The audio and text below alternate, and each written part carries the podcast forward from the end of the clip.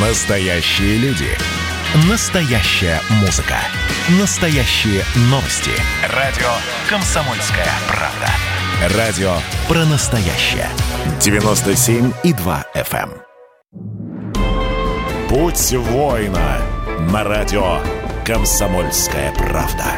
Или лайфхаки древних мастеров, которые помогут победить конкурентов сегодня. Здравствуйте, я Михаил Антонов. Приветствую вас на пути воина. Мы каждый день мечтаем победить в борьбе за власть. Как заставить конкурентов отступить и сделать так, чтобы они сами возложили вам на голову лавровый венок и сдались без боя. Конкуренты не спят и терпеливо ждут, когда вы сделаете ошибку, которую они могут использовать в своих целях. Мы годами завоевываем репутацию, достаток и уважение, но потерять все это можем в один день. Мужчина во все времена проходит свой путь воина. Даже если он идет на работу в офис. Как научиться побеждать конкурентов одним легким движением руки? Нужно заранее знать о них все. В том числе и их тактику, которую они могут использовать в войне за ваши достижения.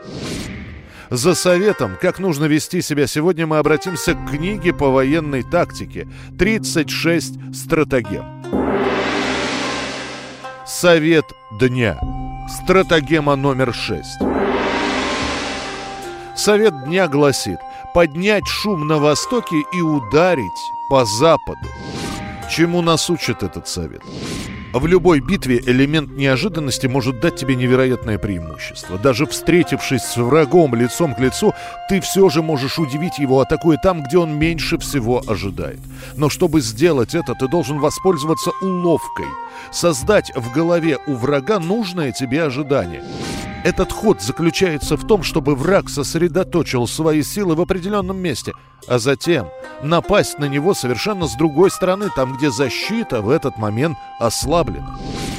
Не нужно раскрывать место, где ты намереваешься биться, потому что тогда врагу придется готовиться к возможной атаке сразу в нескольких местах.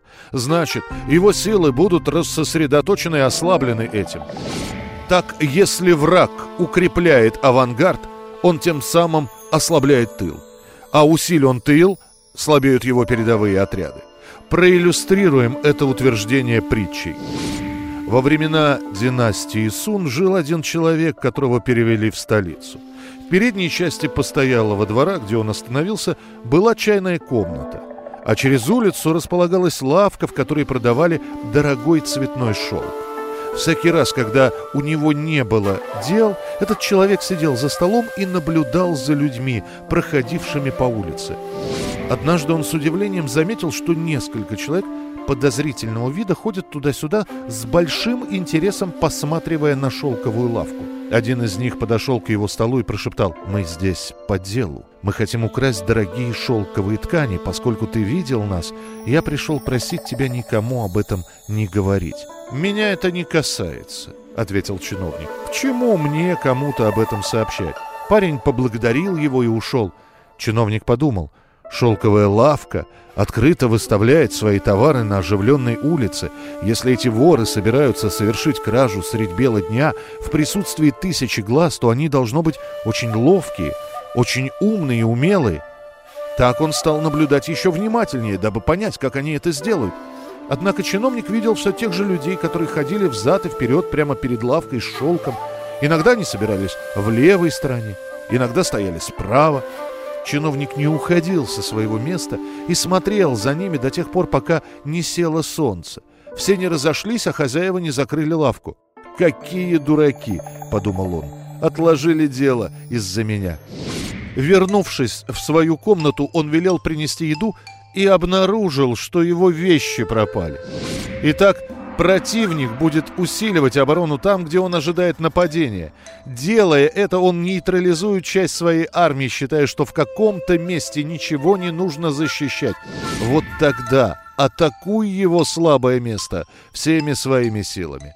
Мы верим, что вы используете в борьбе за власть только честные методы, но знаете, на что способны ваши конкуренты в борьбе за власть.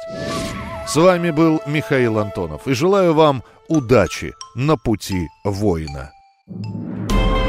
Путь воина на радио «Комсомольская правда».